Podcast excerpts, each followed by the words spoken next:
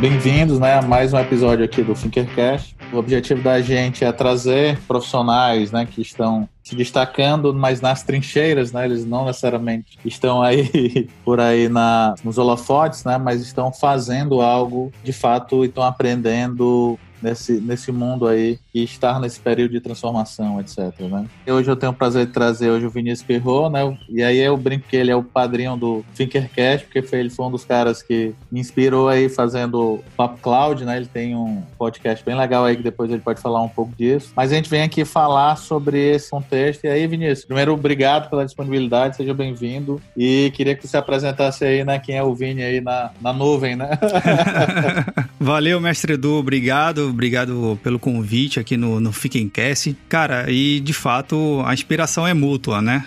Do tanto de produção de conteúdo, mas sim de fato entregar valor e agregar valor para a comunidade. Só para me apresentar, eu sou Vinícius Perro, criador do site papo.cloud. Lá eu acabo reunindo um conteúdo bastante diversificado em artigos, vídeos e fortemente em podcast nos últimos anos, sempre trazendo uma visão um pouquinho além da parte técnica, né? Indo mostrando como você falou, mostrando as trincheiras reais do que é um projeto em computação em nuvem. Já trabalho na região aqui norte nordeste, são 16 estados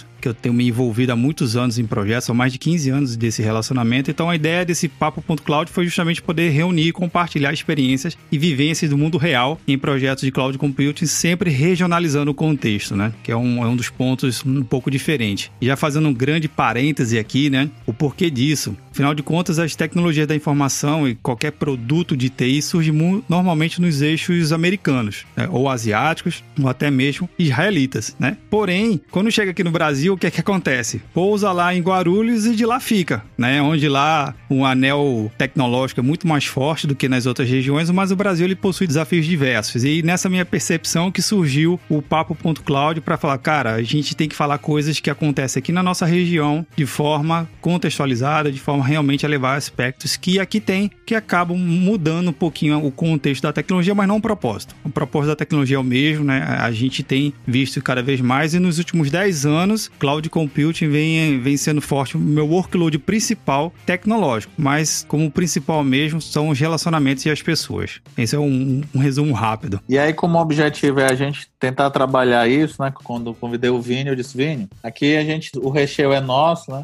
A gente tem mais as bordas de como fazer e o resto a gente vai aprendendo como um bom projeto aí de inovação e de transformação, né? Para dar um contexto, a gente está gravando isso num período da da pandemia do Covid, né, 19, então se você estiver ouvindo depois e tal.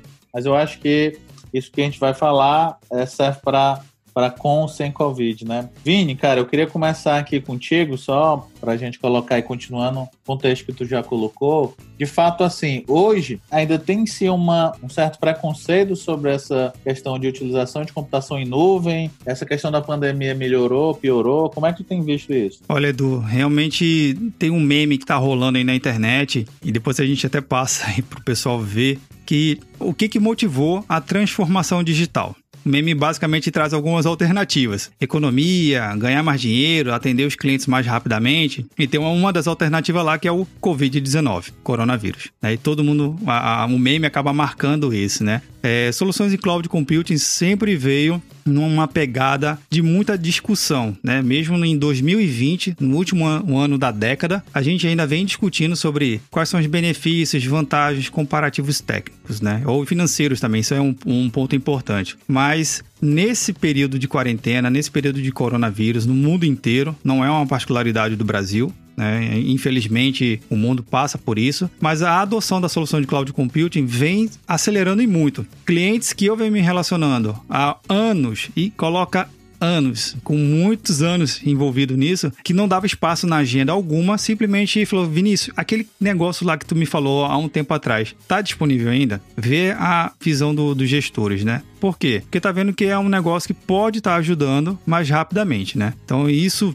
acaba trazendo um paralelo interessante que quem tinha uma certa uma rejeição ou avessa em relação à tecnologia, agora está olhando como uma grande aliada nesse processo. Mas também existe um outro grupo de clientes, outro grupo de empresas, não só no setor público, mas privado também, que está um pouco desesperada. Afinal de contas, existem contratos de computação em nuvem, e aí já entrando num aspecto um pouco mais técnico do lado financeiro, que o, o contrato é baseado em dólar. E Edu, você sabe bem, né? Como é que tá o dólar hoje? 5,40, cara. O dólar bateu a R$ 5,40. Imagine só, você tem um contrato que é baseado em dólar, você tem a sua infraestrutura que é primordial, está rodando em computação em nuvem, mas no final do mês a conta vai fechar e a gente precisa pagar a conta, né? As empresas, os funcionários e os gestores precisam lá quitar aquele débito com a computação em nuvem. E aí, como é que você fecha isso, a conta? A fechar a conta nesse altura do campeonato é difícil. E assim, se mesmo tu estando no teu cenário, né? Podem ser até de clientes aí médios ou grandes, né? Mesmo ele estando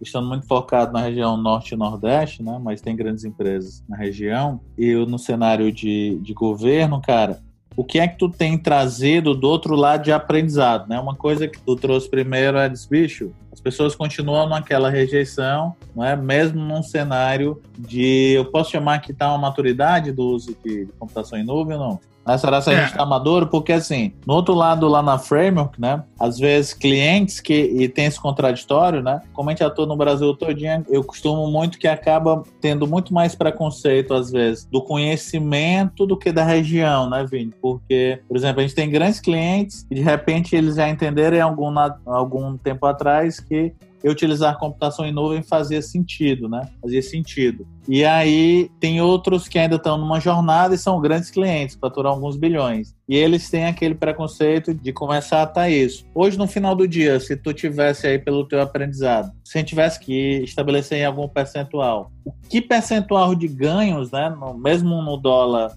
batendo, que faz parte de um risco, né? Mas obviamente no final do dia, quando a gente está olhando computação em nuvem, talvez a gente esteja falando em otimização de recursos, né, principalmente computacionais e tal.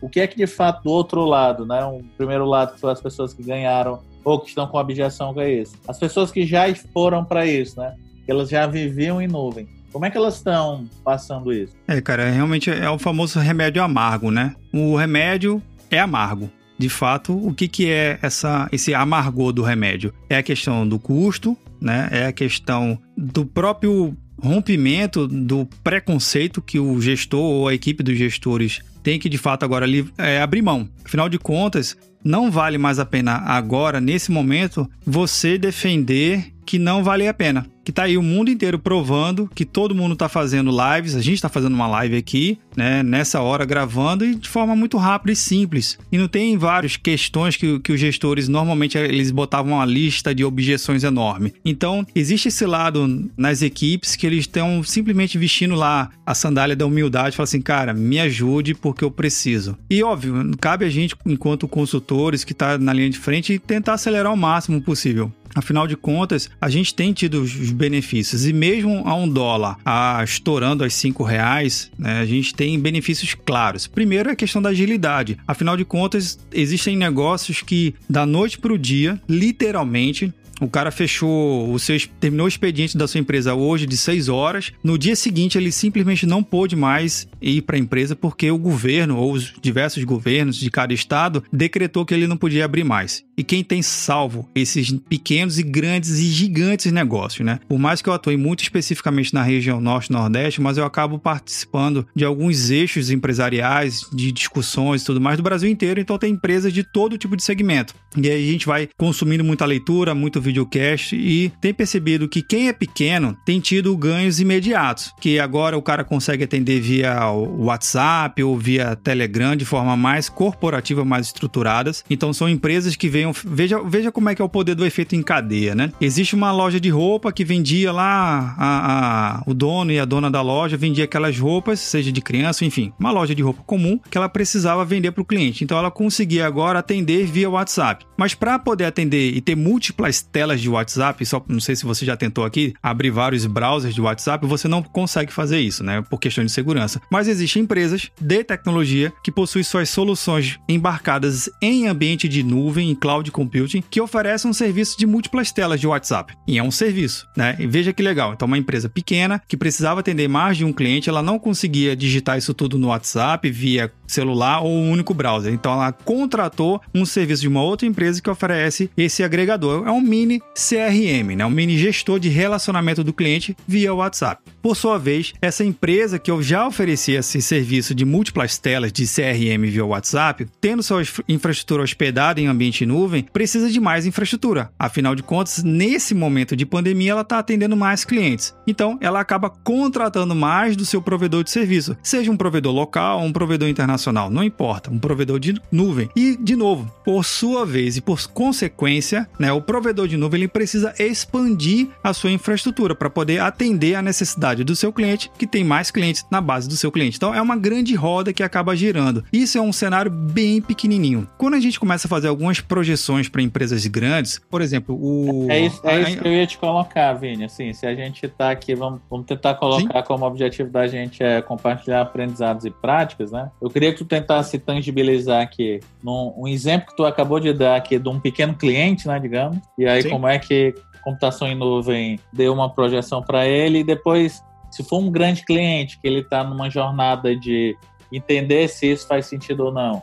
Fala aqui algum exemplo de como é que seria isso, porque assim uma coisa que a gente tem visto aqui na verdade, quando a gente, nos teus exemplos que tu está falando, pelo menos até agora, né, é o que a gente chama que os clientes estão numa jornada de digitalização, né? Eles não têm Isso. um pensamento ainda first digital, né? Eles não estão pensando digitalmente, né? Então, de repente, é, é, é esse teu cliente, ele está nessa jornada de se digitalizar para depois ele fazer uma jornada de transformação. Como é que tá isso? É, esse, esse que você comentou é algo importante, porque você falar que alguns clientes estão se digitalizando, na verdade, é o que eu digo que é o que foi a TI, a tecnologia da informação, a, a, na década de 90, né? Que basicamente o que tinha dentro dos computadores era uma transcrição do que tinha em papel impresso. Isso era a década de 90 com computadores. Então, que textos que estavam na tela nada mais é do que textos que também estavam é, prioritariamente impressos em algum tipo de papel. O que eu tenho visto aqui, dois cases bastante interessantes. Um é do próprio posto de gasolina, né? Que não, não tô fazendo nenhuma propaganda, mas é o posto Shell. É o posto Shell, né? É um, no finalzinho do ano passado, ele lançou aquele aplicativo que você pode fazer a sua recarga, na, na verdade, abastecer o seu carro sem a necessidade de você sair do carro. Você vai lá, chega, digita o número da bomba. Eu sou um cliente do posto, né? Eu acho interessante essa mecânica. E o que, é que aconteceu com esse aplicativo, esse pequeno serviço que o Shell oferece? Começou a bombar muito. Por quê? Por questão de recomendação, o cara agora não precisa nem sequer abrir o vidro do carro para poder acessar esse ambiente. Então, ele acabou, eu não tenho dados aqui concretos em relação ao número de crescimento, mas rodando aqui na, nas redes de contato, o pessoal falou, cara, cresceu assim absurdamente a infraestrutura consumida do aplicativo Shell. Isso é um, um caso. Indo para o caso de governo, né, que eu também a, a, acabo atuando bastante. Várias prefeituras e vários governos de estados começaram a desenvolver aplicativos para tentar se comunicar com o cidadão. E eu não estou nem falando nesse aplicativo de cadastro único que o, o, a Caixa Econômica liberou, não é esse, eu estou dizendo algo mais local, algo mais regional, aquele aplicativo que realmente você vai baixar porque está te impactando diretamente no seu dia a dia. Então, é, algumas prefeituras liberaram aplicativos para poder é, aqueles aplicativos de saúde que vem atividades em casa para você fazer ginástica. E é um, um aplicativo da prefeitura utilizando essa plataforma dizendo o seguinte: olha, é uma forma de eu manter aquele meu cidadão, né? O cidadão que mora na, na minha cidade, que pertence ao meu bairro e que tinha aquela academia do bairro mais perto, ele não pode mais agora acessar aquela academia do bairro mais perto, mas em casa, usando uma cadeira, enfim, usando o que ele tiver dentro de casa, eu consigo passar um exercício para ele. Isso uma ideia de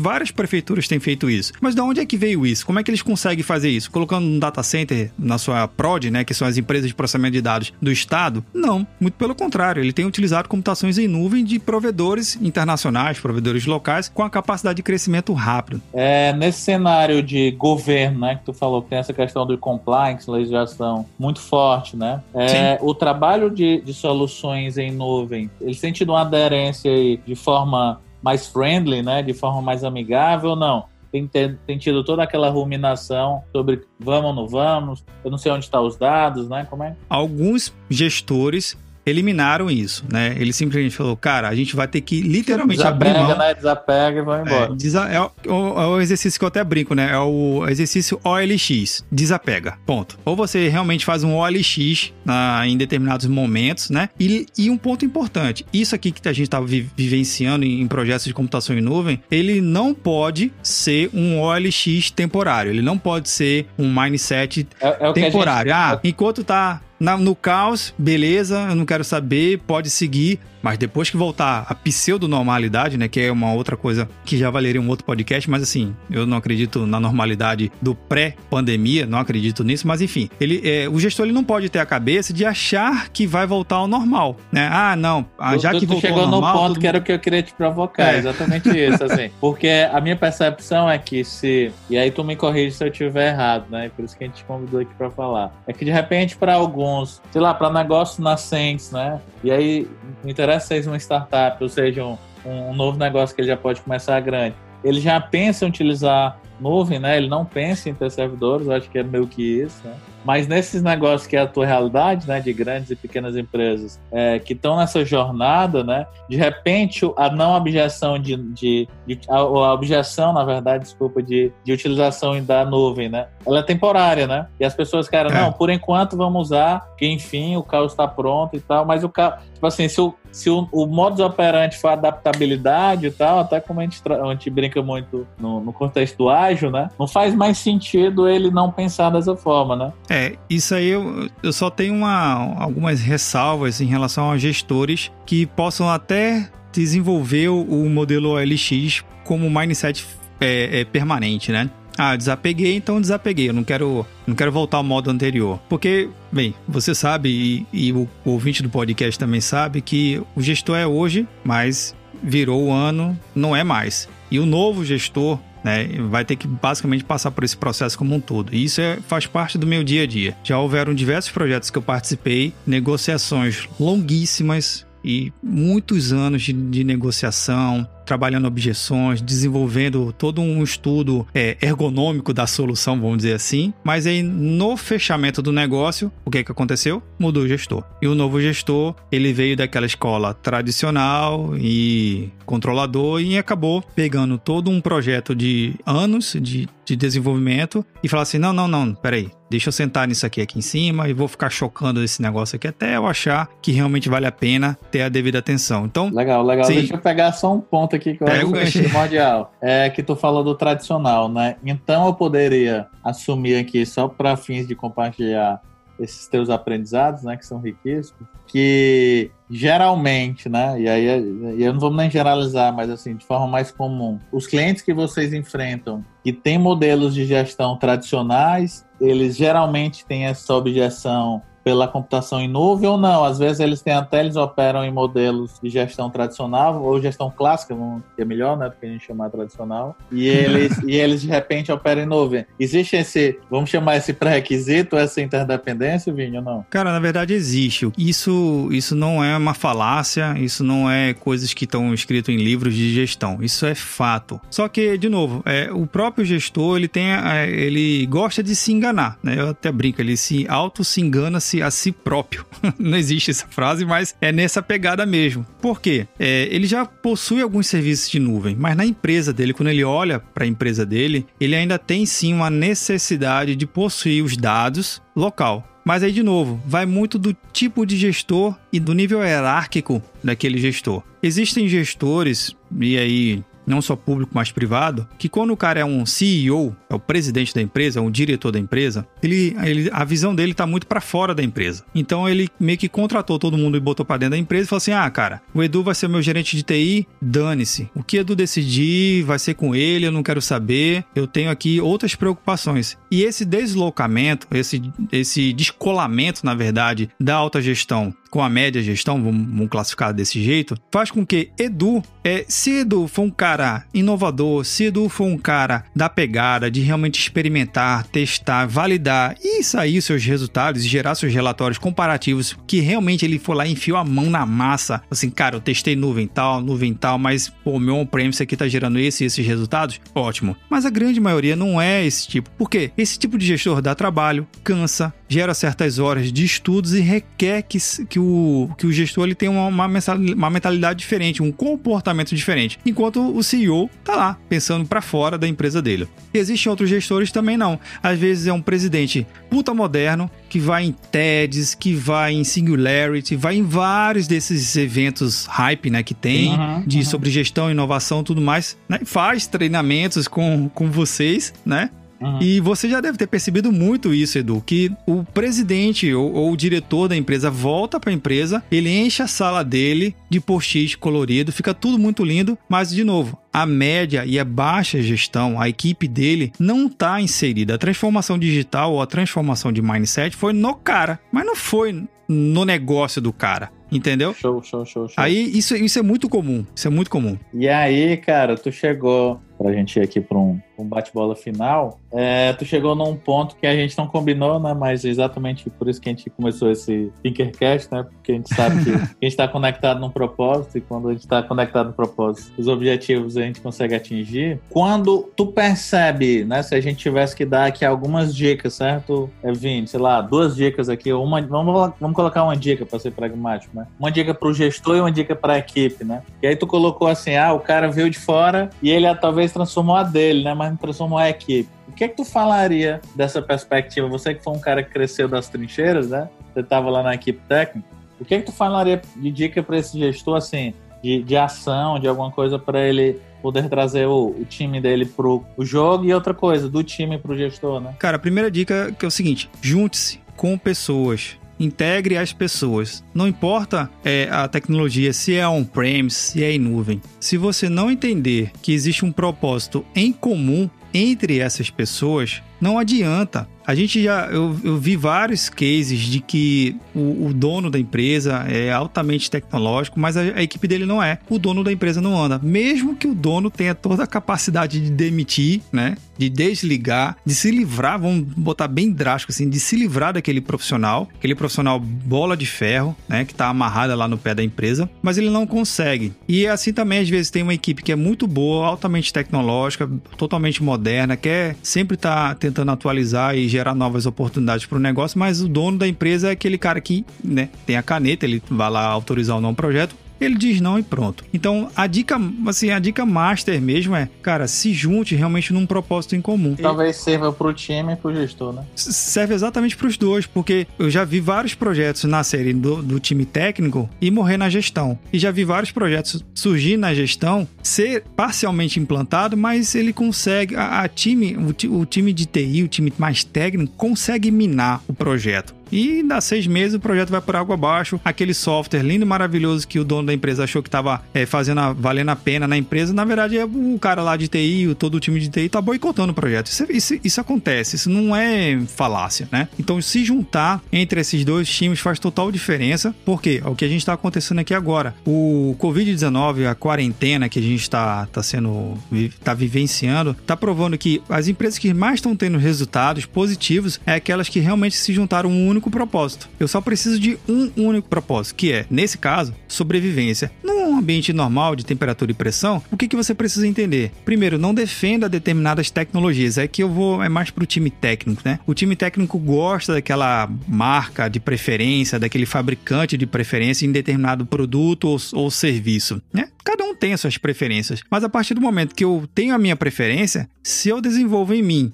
né? Time técnico. A exclusão de conhecer e experimentar. Engraçado, eu tô sendo um contrassenso. Eu que sou da área de TI, eu que sou o cara que cria as coisas, né? Que inventa, que afinal de contas, tecnologia tá toda hora mudando. Tecnologia é o F5 constante e apertado. Tá toda hora dando atualização em alguma coisa. Surge produto novo, morre produto, surge empresa nova, morre empresa, tem empresas que, enfim, vão se modificando ao longo do tempo. Então, mas eu, enquanto profissional de TI, eu posso sim ter a minha preferência tecnológica, mas a minha preferência é estar tá experimentando coisa nova. Ah, cara, é o Zoom que então, o pessoal tá usando? Pô, deixa eu testar o Zoom. Ah, mas tem o Microsoft Teams tá, tá sendo utilizado? Deixa eu dar uma olhada também. Ah, tem o Slack, enfim, whatever tem qualquer outra solução, deixa eu experimentar. Ah, não, cara, aqui a gente só usa essa ferramenta dessa bandeira aqui e só tá autorizado essa. Como assim? E para gestão, né, para os gestores, de novo, ele tem que permitir que o time técnico dele consiga experimentar e apoie o time técnico dele. Muitas das vezes o gestor ele fala assim, cara, eu quero isso aqui para amanhã. Aí lá vai o time técnico tentar dar todo aquele somebody love para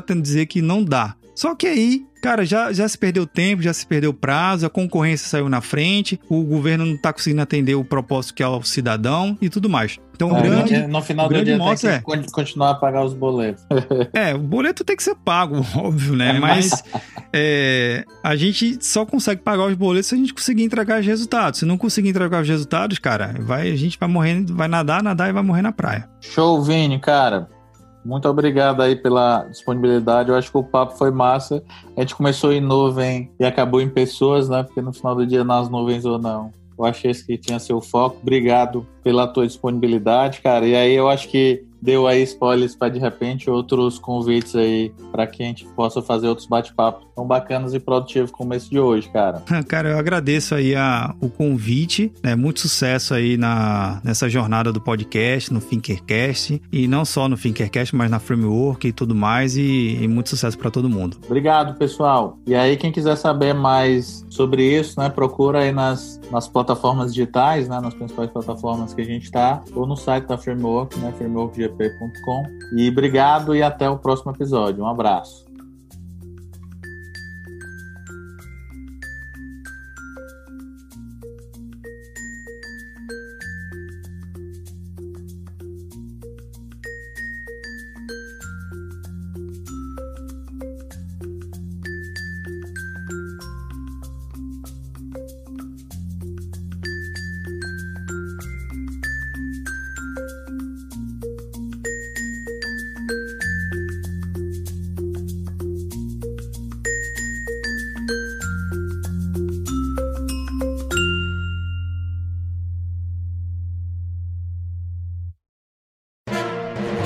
Mais um produto com a edição do Senhor A.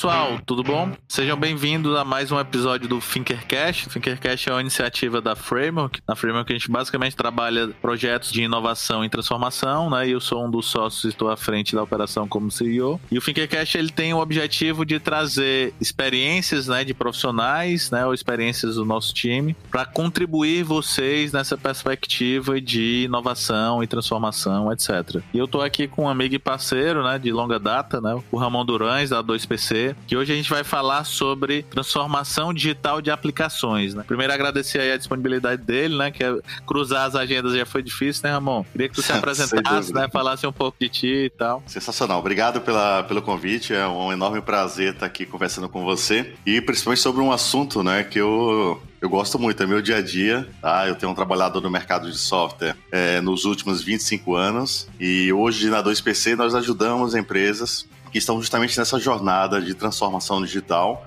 mas nesse eixo específico, né, que é a parte de aplicação, e é um assunto que eu venho acompanhando, ajudando, principalmente com estratégia, né? As empresas estão demandando cada vez mais de tecnologia e o nosso papel é justamente oferecer essa estratégia para que as empresas façam né, essa transição para esse novo modelo de negócio e com a tecnologia estruturada para que tenham suporte, consigam realmente inovar e serem competitivas. Fantástico, fantástico, cara. E aí eu acho que a gente podia começar até o seguinte, né, Ramon? Se as pessoas estão lá, tu tá nos clientes, vocês estão ajudando, né? E a gente também, alguns clientes, que estão nesse, nesse cenário de transformação, etc e tal. Mas aí, cara, primeiro, né? Como é que as pessoas têm pensado o legado, né? Porque uma coisa é a gente, sei lá, tá ajudando a gestão, né? As pessoas estão usando lá abordagens ágil, Project Think, gestão orientada a resultado, trazendo as pessoas pro centro, bacana, etc, né? Mas no final do dia, às vezes, ou na verdade, quase que 100% das vezes, isso transforma-se em tecnologia da informação, né? Transforma em software. E para a gente começar logo aqui esquentando os tamborins, né? Como é que tu tem visto essa questão do legado, né? Porque as pessoas, elas querem pensar o daqui para frente, né? Como é, como é que tem sido isso, né? Como é que tem visto isso? É, a gente tem sempre aquelas discussões de, de ruptura, né? O, o legado é o que trouxe até esse momento, mas não é o que vai te levar para frente. E aí tem que praticar aquele termo que a gente gosta de falar muito, que é o desapega, né?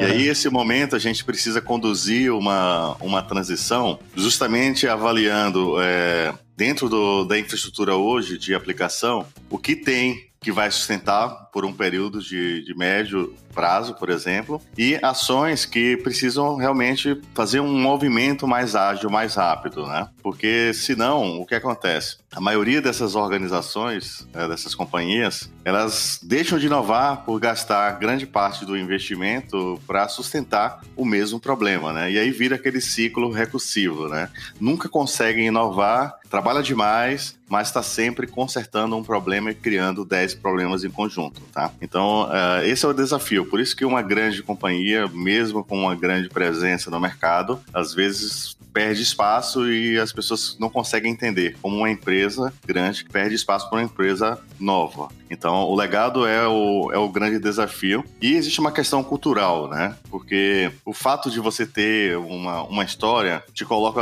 numa, numa certa zona de conforto. E isso reflete também no, no conceito do software, porque quando você vai discutir, a primeira coisa que a gente escuta é sempre foi assim, deu certo. Uh, por que é que eu vou mexer? Né?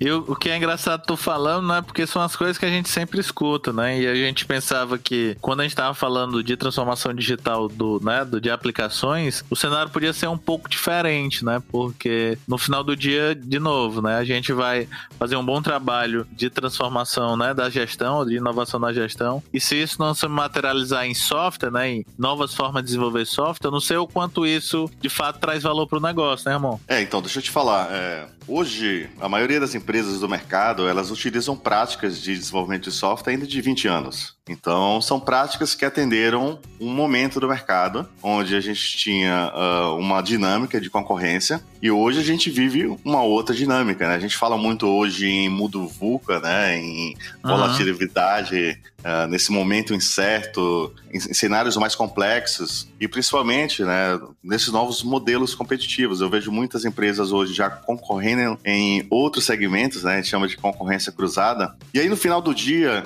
quem que vai sustentar essa, esse modelo exponencial? É a tecnologia. Né? E quando você olha para uma tecnologia legada, ela não favorece essas novas abordagens, tá? Esse é o ponto chave. Eu vejo muitas iniciativas positivas que você, inclusive, acompanha. Né? A gente consegue estruturar uma visão de gestão, trazer um mindset ágil, mas Chega no momento, você tem uma visão de controle de execução do, do, seu processo, só que você não consegue velocidade, porque a tecnologia que suportava no passado não suporta mais. Né? Então, esse é um, um, grande ponto que a gente tem que discutir. E faz parte daquele pilar que você sempre coloca, né? Que é a mudança cultural, né? Uhum, então, uhum. a mudança cultural, ela também tem que entrar na, na, área de tecnologia, né? Porque às vezes a gente acha, eu sou de tecnologia, eu sou inovador, eu sou conectada, né? E às vezes a gente, entra no, a gente entra num mundo e a gente acaba esquecendo que existe um mundo fora, né? Existem outras coisas acontecendo. E, e já há algum tempo que não é só tecnologia pelo uso da tecnologia, né, Ramon? Tu me fez lembrar uma questão, né? Dessa questão que tu falaste do desapega, né? De vamos construir novas coisas, né? E se a gente vai construir novas coisas, isso vale tanto para o cenário que a gente atua, né? De grandes corporações, como o, o, o próprio scale-ups, né? Os startups aí que estão,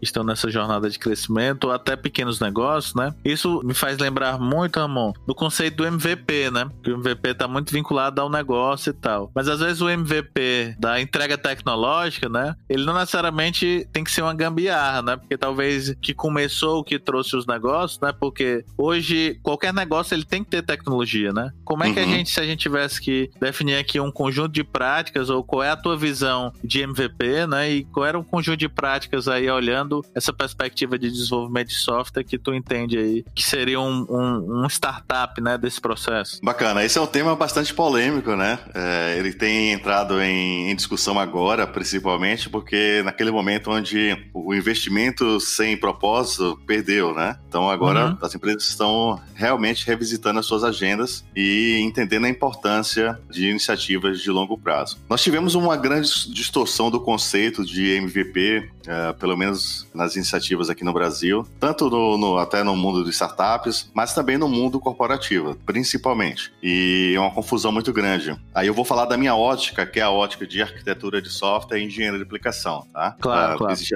existe, a ótica que você trabalha aí de inovação e desenho do negócio, mas uhum. quando chega no momento de materializar, houve-se uma confusão muito grande que tinha que se fazer de qualquer jeito, tá? E isso no mundo da, da estratégia da estratégia de tecnologia não funciona, porque você começa um, um processo com defeito de fábrica, vamos dizer assim, para até para o restante da comunidade conseguir entender, esse defeito no mundo do software ele vai se propagando de forma exponencial. E você acaba tendo um, um produto que ele não é sustentável e aí não provê aquela mínima experiência que você estava uh, eh, desenhando para o seu modelo e isso acaba consumindo os recursos e a, ma a maioria desses MVPs são produtos hoje nas empresas que tem um custo operacional desproporcional àquela empresa que se propõe a ter uma cultura digital. Isso tem sido até muito interessante. Uh, nós temos observado, inclusive aqui no Brasil, né, muitas empresas digitais que têm um grande volume de pessoas para manter uma, um processo que deveria ser simples, né? Deveria ser tecnológico, deveria uhum, ter uhum. uma,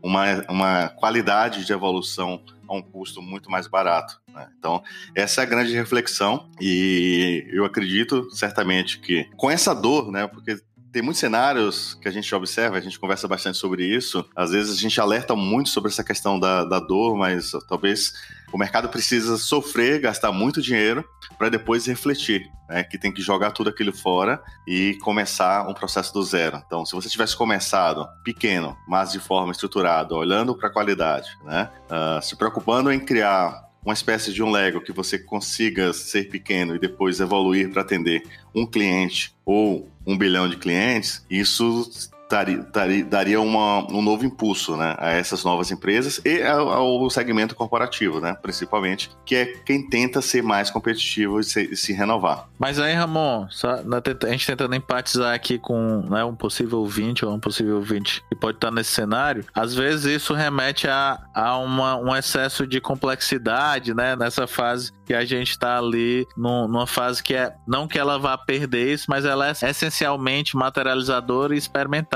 né? Então, quando a gente está falando essas colocações que tu vem nos trazendo, né, e nos provocando, por isso que talvez elas são polêmicas, mas no final do dia elas estão preparando para isso, né? E a gente consegue chegar nessa possível harmonia, né? Quer dizer, sendo direto, né? Eu consigo começar um MVP de verdade, de repente desapegar e dizer que aquilo não é a solução para aquilo e sem necessariamente envolver tanto esforço e prazo ou não? Ou uma coisa está atrelada à outra? Olha, existem momentos é, e momentos, né? E existe cenários de negócios, né? Vamos fazer assim. Quando a gente fala de um startup, a gente tem um contexto, né? A gente tem que entender as limitações. É, eu acho que um MVP numa planilha do Excel, numa planilha do Google Docs, atenderia. Isso, isso.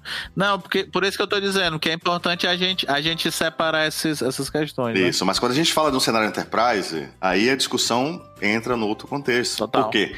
Existe um eixo maior de responsabilidade, de marca envolvida. Governança. Uh, do, do governança, que você já construiu. Então, se a gente está falando de uma empresa grande que vai cometer, se permitir cometer uma falha, tá, dessa estrutural pode provocar desde um vazamento de dados né, a um, um, um, prejuízo no próprio negócio muito grande e cenários até irreversíveis, se for um, uma possibilidade de, de comportamento na aplicação que possa realmente prejudicar o negócio. Né? Então, tem que se colocar na, na balança essas discussões. O importante, quando você iniciar qualquer projeto, você ter a preocupação. Baseado nessa preocupação, entender que você precisa, no seu MVP, ter a sua visão de, de negócio estabelecida, né? Que é esse uhum. o objetivo, ter uma visão de negócio para você entregar e que essa visão precisa estar é, estruturada. Por isso que é importante também em, em, startups, né? Um dos sócios ser alguém de tecnologia. Eu, eu defendo muito isso para apoiar é, nessas discussões desse mundo complexo, né? A tua colocação foi importante, né? E aí, cara, assim, né? A gente falou primeiro de legado, a gente tá, falou de MVP e tal. E se a gente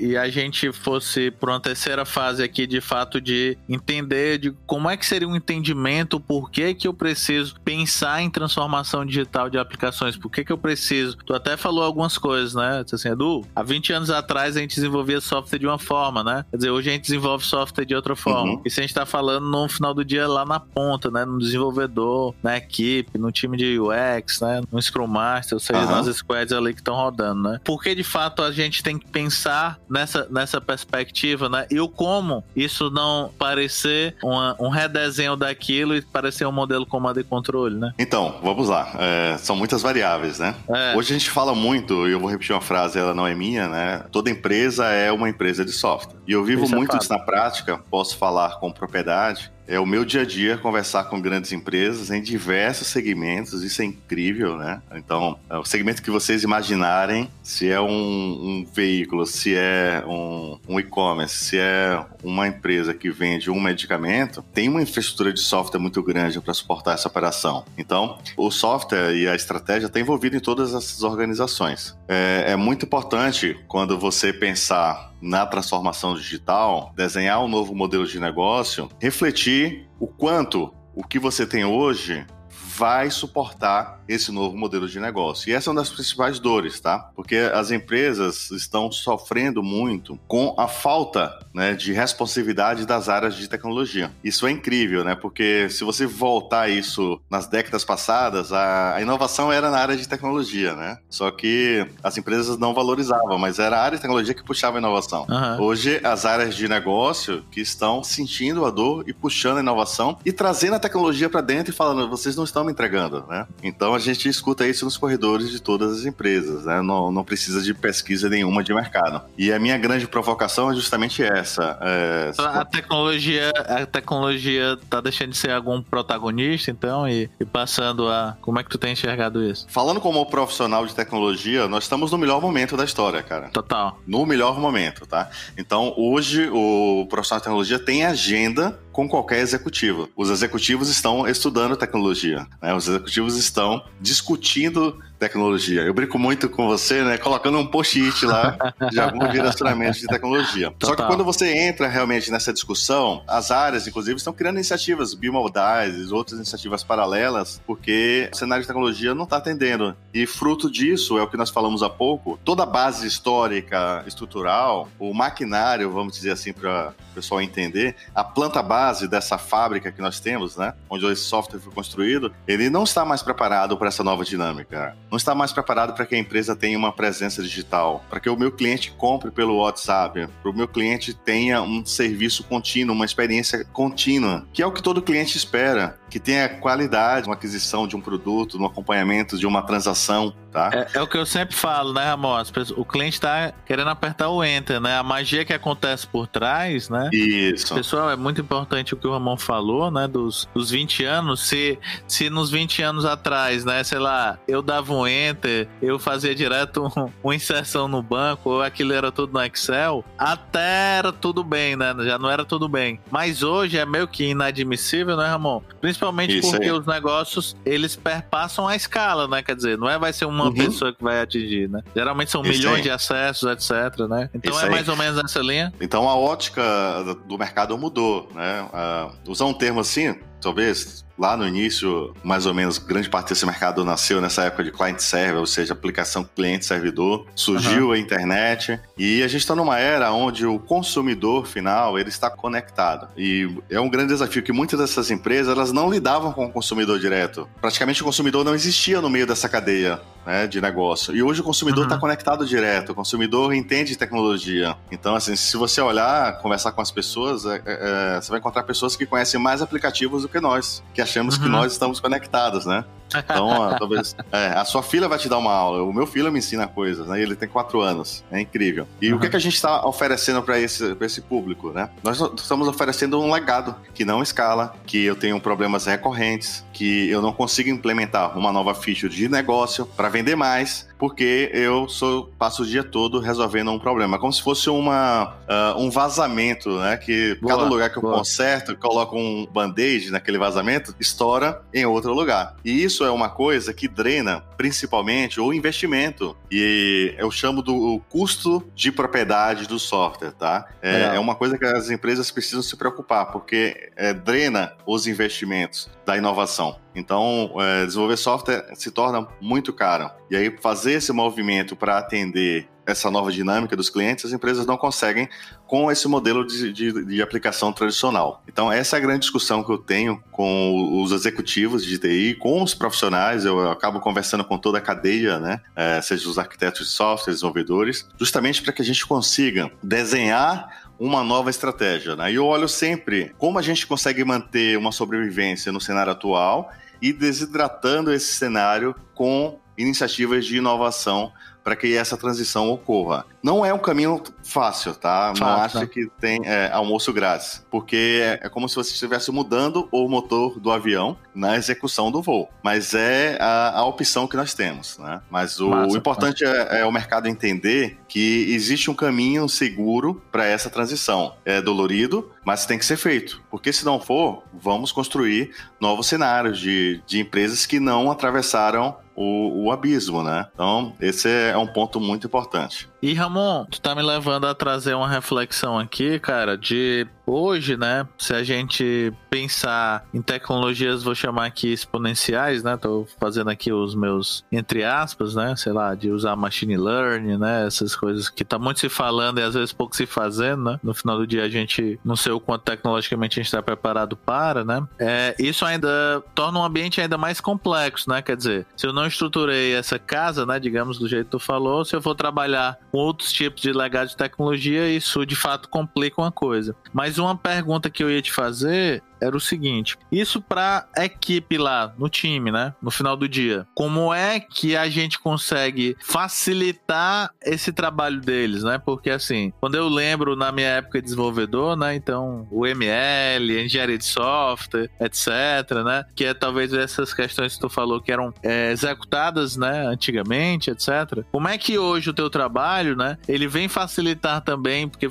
talvez ficou muito claro pro nosso ouvinte, né? Até agora. E assim, da perspectiva de negócio, né? Ou eu me preocupo com isso, ou eu nem jogo esse jogo, né? Pelo menos foi o que eu entendi, né, Ramon? Uhum. E aí, assim, da perspectiva do time, né? Como é que tu tem trazido esse novo olhar? Porque se não melhorar o trabalho dele também, né? A gente não vai conseguir transformar aquela tecnologia de negócio em tecnologia da informação. O que acontece é o seguinte: nós temos dores é, em toda a, a cadeia. Eu estou olhando agora para uma organização, tá? Um enterprise. Nós temos dores em toda a cadeia, seja no, nos clientes que interagem com a empresa, seja nos parceiros, né? seja nas áreas de negócio, quando eu falo as áreas que estão dentro da companhia, administrando o próprio negócio, precisando de, de novas iniciativas de, de melhorar a performance da empresa, melhorar a receita, melhorar a experiência de cliente. Nós temos o executivo que tem as métricas dele, de objetivos, nós temos os acionistas, né? Uhum. Que hoje se preocupam. Esse é um ponto quase que eu esqueço de falar, Edu, é muito importante é, essa mudança também de perspectiva. Os acionistas agora se preocupam com iniciativas de tecnologia, tá? E as empresas estão sendo medidas por isso também. Eu tô, eu tô levando uma série de fatores só para você ver o quanto as coisas estão interligadas, né?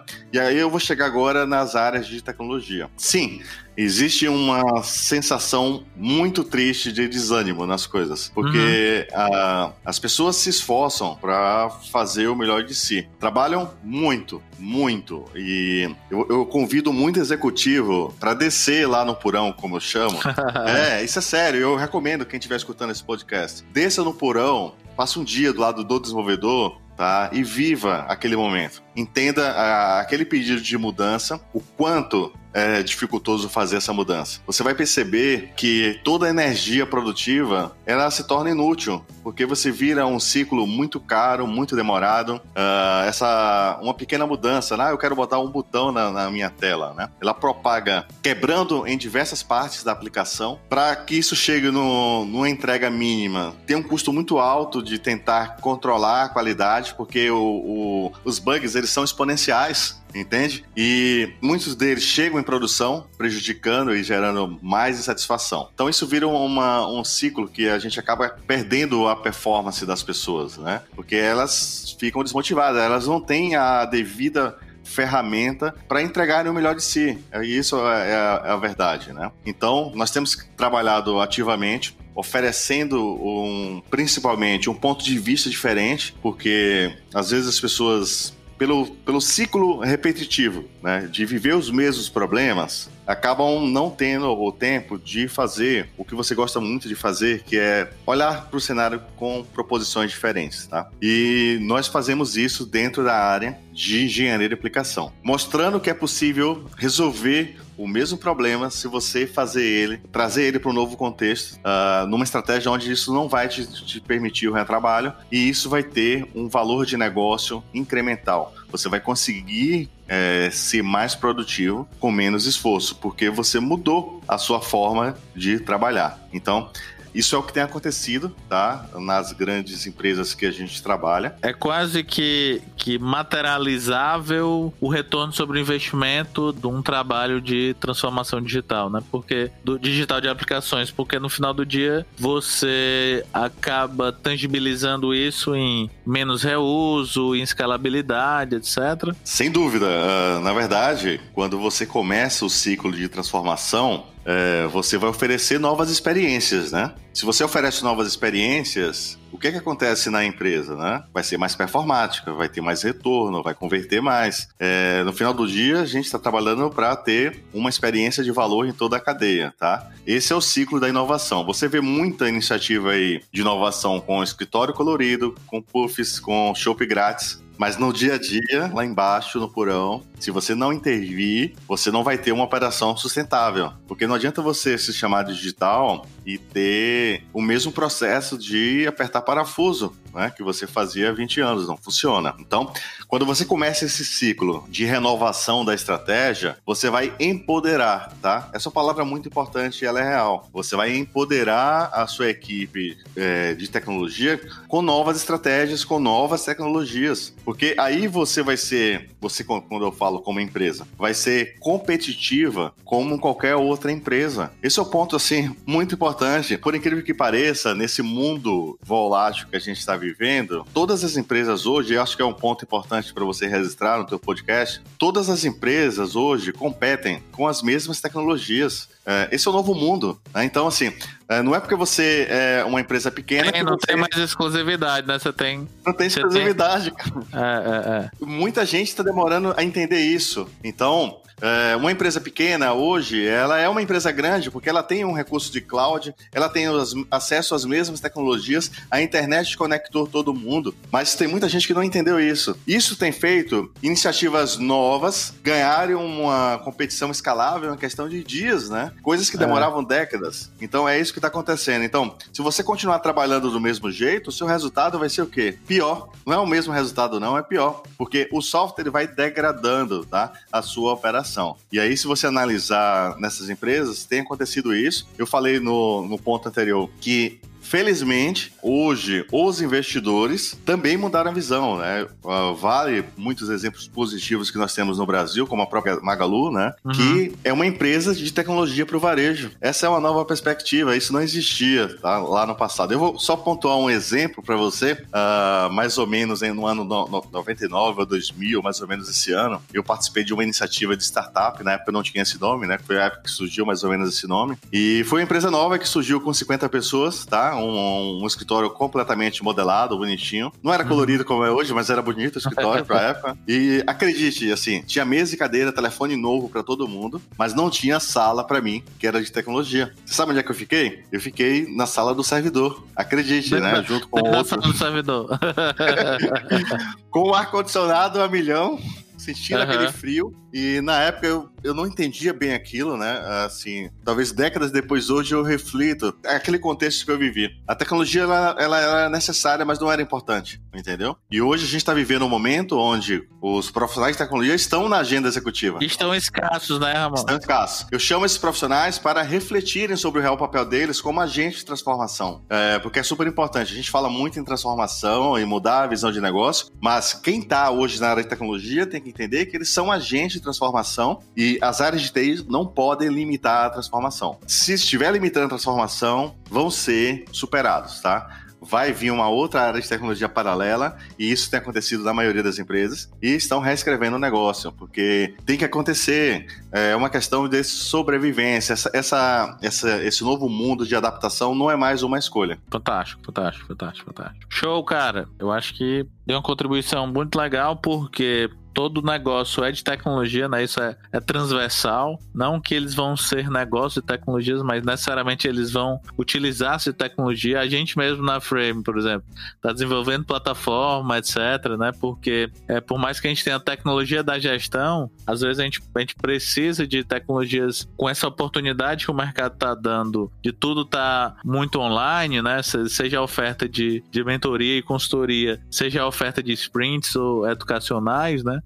eu tava falando, eu tava muito nessa pegada e eu tava discutindo com, com um time de tecnologia que a gente tá trazendo pra Frame, né? Que a gente tava conversando exatamente disso. É importante a gente minimamente planejar, porque pode ser um negócio que só atenda, por mais que a gente atenda grandes clientes, o número de clientes é pequeno, né, amor? Uhum. Mas isso pode, de repente, ter um uso massivo disso. Uhum. E a gente tem que se preocupar por isso. Eu fiquei feliz porque parecia que tu tava na nossa reunião, entendeu? Porque foi um ponto que a equipe de tecnologia colocou, né? E eu disse, cara, eu não vou entrar no mérito da tecnologia. Vocês são os caras da tecnologia, né? Vocês são protagonistas. E na verdade o meu papel ali era muito mais explicar o negócio para eles terem sensibilidade, né? De dizer até se fazia sentido a gente começar conforme a gente tinha decidido da perspectiva de negócio. E aí foi legal porque é isso, cara. A gente precisa. Ter, não tem mais é, esse protagonismo só de uma área ou de todas as áreas, né? O recursos humanos tem que trabalhar muito bem as pessoas, né? A parte de compra, se não tiver agilidade para comprar. Então, assim, uhum. cara, é todo esse, esse organismo vivo chamado empresa aí que a gente tem que tentar azeitar, cara. O cliente busca experiência, né? Isso. E as empresas que não conseguirem prover é, experiência e, e presença digital, elas não vão sobreviver. É simples assim. A gente está passando por um momento bem interessante no mercado e esse momento tem um lado positivo também, né? Que eu vejo dentro das organizações, que é a reflexão. Muitas pessoas que eram resistentes à própria transformação hoje estão mais é maleáveis que fala, mais maleáveis, né? Uhum. Mais abertas a, a, discussões de inovação, às discussões de entender que precisam fazer diferente, porque as empresas elas precisam é, se adequar à evolução. Então, no, na época da fundação da empresa tinha um contexto. Hoje a gente tem um outro contexto. Amanhã a gente vai ter um outro contexto com uma nova geração de pessoas, né? A gente tem que pensar muito nisso também. Uh, os, os, próximos clientes são os nossos filhos que já nascem num um novo contexto, né, de entendimento das coisas. E se a gente tentar sempre entregar a mesma experiência, a gente não vai conseguir é, atingir esse público, né? E aí vai dizer, ah, não, o mercado está maltratando a gente. Não, você que não está se adequando, né? É, então esse é o ponto fundamental. Quando nós uh, optamos por investir uh, num segmento muito específico de negócio, que é dentro do SPC nós temos um produto chamado Dev Prime. Então é um produto que apoia outras empresas a desenvolver software, né? Então, oferecemos tecnologia complexa de forma acessível. E esse foi um, uma grande iniciativa que nós investimos nos últimos 10 anos, né? E hoje nós atuamos num mercado onde todas as empresas estão demandando tecnologia e profissionais. Então, o nosso trabalho consiste justamente nesse ponto que você colocou. Está difícil contratar profissionais para atender profissionais de tecnologia, toda essa demanda de, de evolução das empresas. Né? Está difícil encontrar profissionais qualificados e está difícil encontrar profissionais que têm esse novo mindset digital. Então, Então, para ajudar nesse processo de transformação que nós apoiamos justamente nas questões, eu gosto muito de frisar muito, que é arquitetura de software e engenharia de aplicação. Porque Legal. o que acontece é, na fundação, né? Imagina que você está construindo um prédio, isso é muito importante para quem não é de tecnologia entender. É, às vezes uh, passa num, num, prédio aqui em São Paulo e olha para que prédio bonito, né? Espelhado, maravilhoso. Mas sequer imagina que no subsolo, lá no, existe mais de 100 metros de profundidade numa infraestrutura para suportar esse prédio. E isso acontece com o software também, que é o que nós falamos desde a discussão do MVP, desde a discussão do legado e desde a discussão do futuro. Então, o que vai provisionar a, a evolução dessas empresas nessa ótica do suporte tecnológico, né? obviamente tem todo o suporte que você desenvolve de inovação, é a infraestrutura de tecnologia. Então você precisa trazer o negócio para esse novo barramento de tecnologia digital que ofereça justamente essas novas habilidades para que as empresas sejam mais, mais ágeis, né? Porque uhum. ser ágil não é simplesmente também ter um mindset ágil, encurtar a comunicação, né? É conseguir realmente uh, materializar as coisas de forma ágil. Porque você não tem mais 10 anos para materializar uma visão de negócio, né? Você fala muito isso. sobre isso. É, hoje, a nova competição você precisa entregar rápido, testar e validar. Mas como é que você consegue fazer isso se Cada mudança que você faz quebra tudo. Então você não se torna competitivo como empresa, seja como profissional que está também é, nesse novo mercado. E aí o papel dos profissionais de tecnologia é super importante, porque a gente precisa quebrar essas barreiras também e entender, uh, olhar quais são as novas estratégias disponíveis e ir adequando a evolução do negócio, né? Obviamente, assim, quando a empresa é muito grande, a gente não consegue fazer um movimento muito brusco. A gente cria esse movimento parcial faz um desenho de evolução. Eu geralmente recomendo, inclusive, é, buscar novas oportunidades. E aí busca uma nova oportunidade de negócio dentro do segmento da, da organização. E esse novo segmento você faz totalmente novo para servir de modelo, né? Porque as pessoas gostam muito de ver, né? Todo mundo quer mudar. É, quando, quando, você traz a mudança, ah, eu não, nunca vi isso, né? Me traz referências. Você que vive inovação deve encontrar muito isso, né? uh, o maior desafio que eu tenho é, no segmento de tecnologia e conversando com os profissionais é justamente isso. Olha, nós precisamos pensar diferente. Olha que o modelo. Aí começa uma série de perguntas tentando limitar a própria inovação que ele precisa fazer. Uh, eu gosto muito de quebrar essa questão cultural materializando exemplos, tá? Então, fazer uma jornada que você consiga, de uma forma controlada, materializar um exemplo para que todos possam perceber que é possível fazer diferente, que o mundo mudou e a gente precisa ter também com tecnologia novas respostas. Que às vezes as, as, empresas pensam que estão inovando somente na visão de negócio, e aí esse ponto desse podcast que você trouxe é super importante, mas quando você desce lá nos bastidores, onde eu fico, lá no purão da fundação dessa estratégia que vai suportar a nova visão de negócio, você não tem. Você não tem elasticidade na evolução, tá? Você não tem responsividade, você não consegue ser responsivo, porque quando você olha para o legado que você tem, você tem um, um mar de problemas. Uh, e aí você não, não consegue ter essa nova entrega digital. Show, show. Sensacional, Ramon. Cara, a gente tá arrumando aqui para o final do episódio. Eu acho que é muito esclarecedor, porque como tu falaste, né? O pessoal de tecnologia, né, mais hard, ele de fato, às vezes, tem até um cliente da gente, né, que na verdade era cliente de pessoa física, a gente tava vendo de pessoa jurídica de uma grande empresa, que a gente, ah, eu conheci o teu espaço de inovação todo bacanudo e tal. E aí ela era do, do PMO da TI, né? Ela dizia, não, cara, mas a gente, a gente fica no porão, a gente fica lá no centro e tal. Ela usava esse mesmo jargão teu. Ramon, se a gente for para finalizar aqui, cara, o que é que tu dava aqui de, de dicas de cunho prático aqui para os nossos ouvintes e as nossas ouvintes aqui? Dá alguma dica aqui do que, que a gente pode contribuir para as pessoas, de pedir literatura, de alguma coisa aí. Tá. É, sobre literatura, talvez eu, a gente pode botar depois uns links aí no podcast. Né? Pode ser, a gente bota os links para provocar. Mas eu, eu, diria que assim, as principais reflexões, elas não são tecnológicas. Eu, eu, gosto muito de falar sobre uma coisa que é o reconhecimento da dor. Por incrível que pareça, né? Se você não entender que tem uma dor, você nunca vai buscar uma solução, né? Você já viu aquele exemplo do paciente que vai no, numa clínica e pede uma aspirina para o médico? Não, doutor, eu quero só uma aspirina. Não, o médico vai te examinar, vai encontrar a causa raiz dessa dor. Então, a reflexão que eu faço a todos e o maior desafio uh, das empresas hoje estão de desperdiçando, eu diria que é uma dica de um milhão de dólares, pode registrar nesse podcast. é, se você vê no, nos clientes enterprise, é muito pouco milhão de dólares do que eles desperdiçam, tá? Uhum, É justamente o seguinte, é entender a dor. Aí, o, entender a dor do ponto de vista de negócio, que é o trabalho que você faz, desenhando a inovação, Uhum. mas entender internamente, você não precisa de, de uma análise ainda tecnológica nesse momento, mas entenda o seguinte, o que, que vocês estão fazendo hoje que está limitando a evolução de vocês, né? O que é que vocês estão fazendo de tecnologia? Desça, desça de novo, converse com cada um. Fala, me expliquem o que é que está acontecendo. Por que é que você não está ficando satisfeito com essa entrega que você está fazendo? Aí é aquela discussão de propósito. Nós precisamos entender exatamente qual é o propósito ah, dessa organização e se ele está propagado lá embaixo e quais são os impedimentos para a execução desse propósito. Então isso vai te levar ao reconhecimento da dor. Olha, nós estamos com N pontos de ineficiência. Então isso é o, é o primeiro passo para a gente ter discussões sobre uma real análise eh, dos problemas e um desenho de um, de um caminho de transição.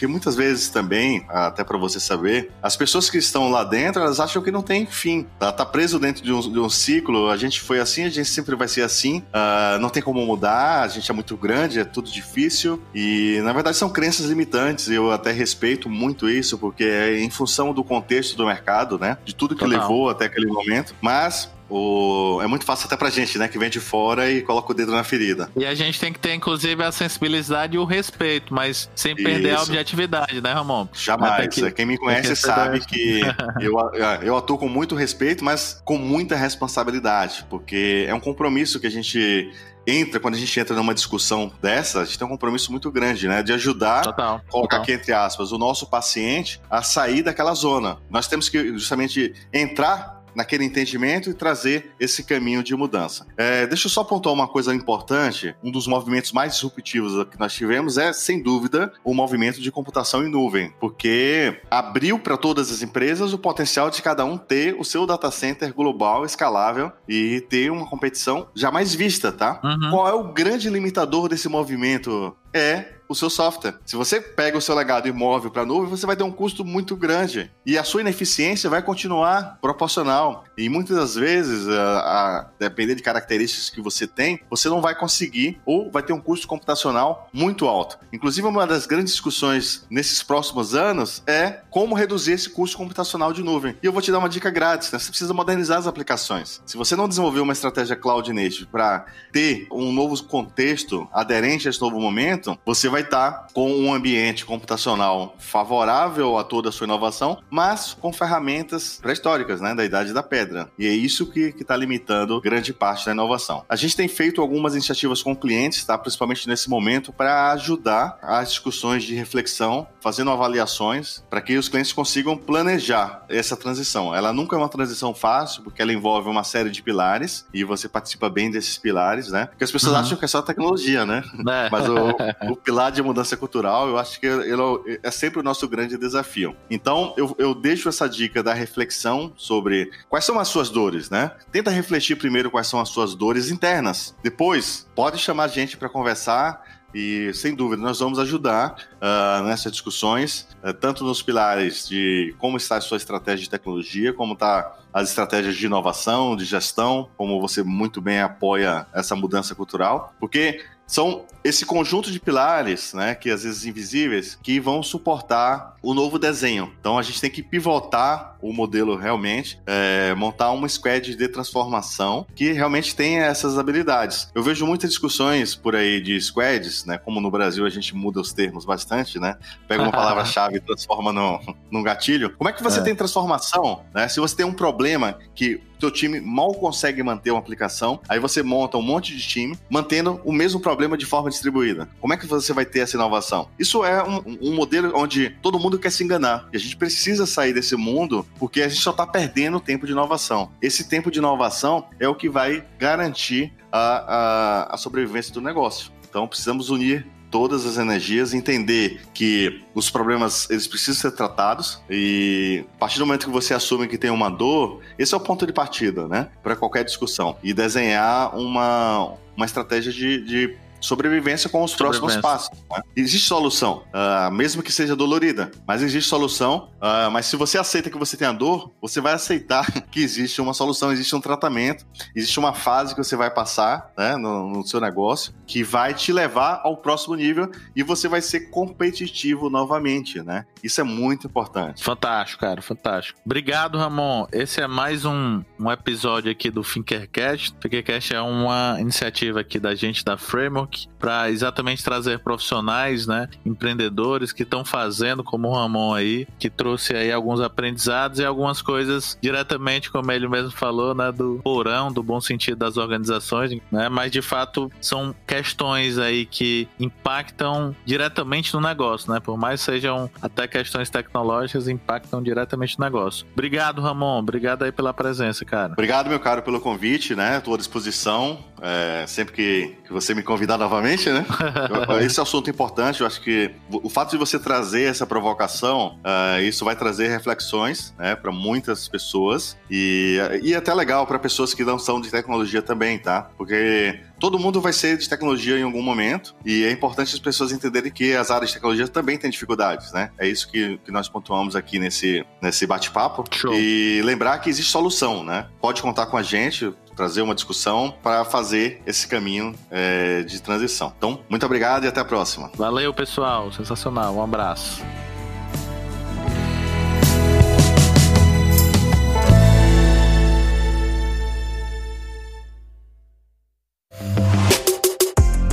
Mais um produto com a edição Senhor A.